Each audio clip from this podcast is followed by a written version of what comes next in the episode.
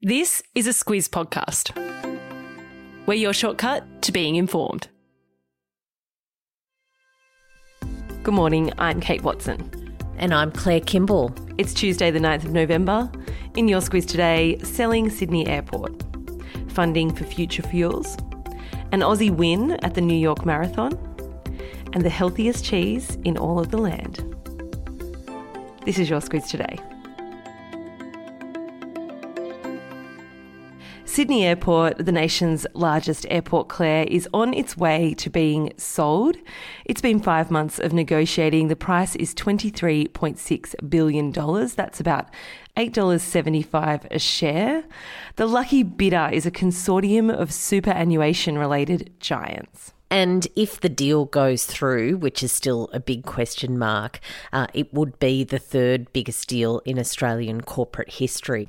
Uh, Australia has some very big pieces of infrastructure, and Sydney Airport is right up there. So it's interesting to all Australians from that perspective. Uh, what they say is that 300,000 jobs directly and indirectly rely on that airport's operations. But it's interesting from another point of view we could all be shareholders in it if you've got uh, your superannuation with some of the big super funds. That includes Australian Super, which is the biggest super fund in the country. Uh, there's Q Super, and there's others as well. So uh, you never know. That could be directly impacting on your super returns. That group is called the Sydney Aviation Alliance. Claire, as you said, this isn't a done deal by any means yet. There are lots of regulatory hoops still for that alliance to, to get through, to get this deal done. Yeah, so much regulation. And of course, that's in place because of the critical nature of Sydney Airport.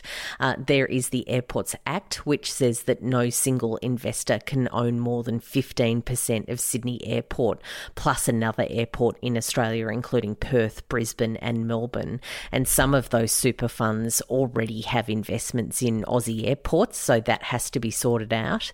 There's also the ACCC, which is our competition regulator. It's going to look it over and report next month. Uh, and then it has to get also clearance from the Foreign Investment Review Board because one of those members of that consortium are from overseas. Uh, also, it needs to be cleared by shareholders. So there's lots of hoops to jump through. I like the way you put it in the Squiz Today email.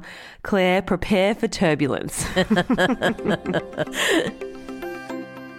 We mentioned yesterday that Prime Minister Scott Morrison would be out and about meeting voters and spruiking policies this week. He hasn't let us down. Looking across the papers, it seems today will be a funding announcement on future fuels. So we're talking about hydrogen refueling stations for electric vehicles. I reckon Mark 9 November in your diary is the day we started talking about these funding announcements as we head mm. towards a federal election. Uh, as you say, it's 178 million it's going to be for the Future Fuels Fund. Specifically, it's looking at a transition to electric vehicles. We're not really geared up at the moment to be able to support that transition, and what this policy is meant to do is to invest in the electricity grid, uh, also the infrastructure for charging stations to make that happen. Uh, what the coalition says is that 30% of all new vehicles, that's about 1.7 million cars, should be on the road in the next two decades that are electric. Uh, Labor had a policy at the last election of 50% of new cars by 2030, and the coalition absolutely rejected that. So it seems to have come a long way around to that view. Yeah, electric vehicles certainly seem to be part of our future. Reports are that registrations have almost doubled this year to 23,000, and hybrid vehicle sales have gone past 60,000. COP26, Claire, remember that little climate change conference that's happening? We're well into week two. Where are things at? You'll have to remind me what's COP again. I can't remember. yeah, we got it. We got it. We've been talking about that a bit. And yes, it is still going. There's a lot of work to get through in this second and final week.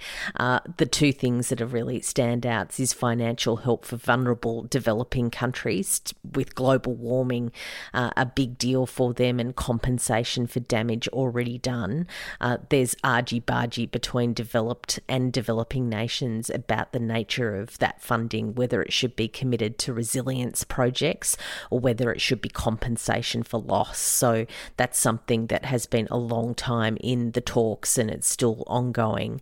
Uh, the other very hard nut to crack this week is carbon trading.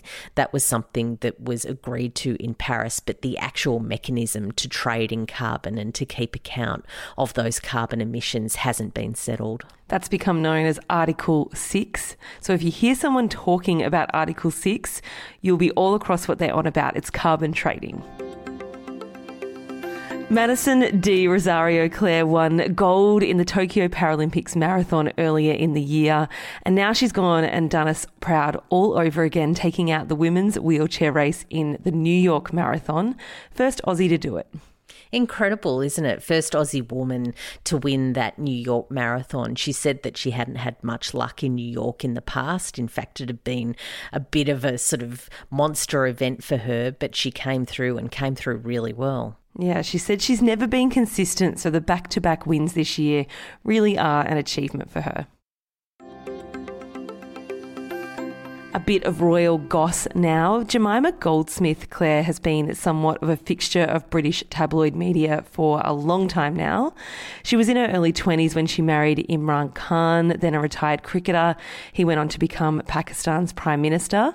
That's long ended, and she's now a screenwriter and television producer. She was also a close friend of Princess Diana during her post Charles days. Long story short, she was on board to co write some of the fifth season of The Crown, was being the operative word here.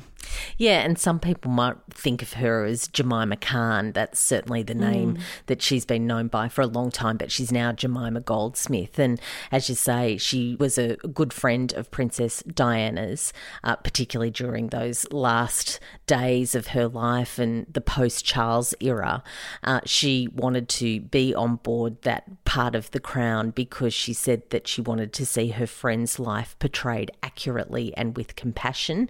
And she says that the series, in her view, isn't going to do that. So things have gone off course. Uh, discussion about her engagement with The Crown, though, was news to Peter Morgan, who's the creator of that series.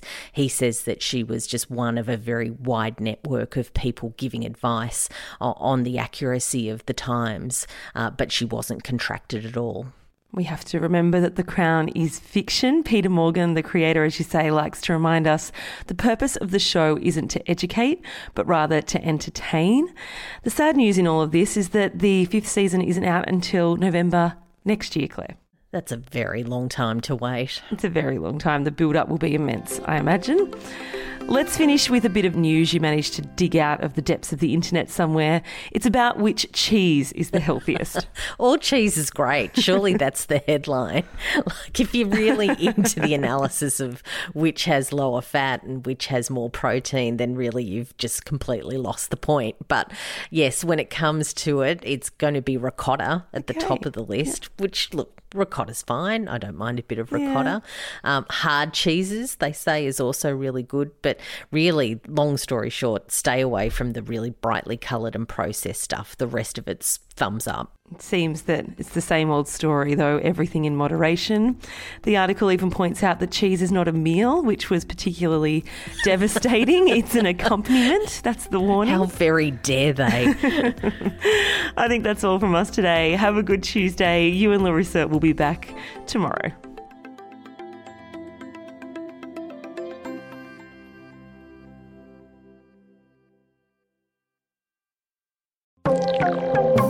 Message now from our podcast partner, BHP.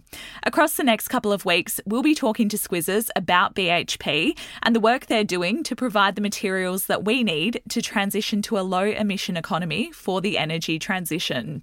At the start of the podcast, you heard how copper is used to make electric vehicles, wind turbines, and solar panels. So, when it comes to producing it, reducing emissions is a priority. And that's why BHP is making solar, wind, and battery deals to help power their South Australian Olympic Dam copper mine. It's happening now at BHP.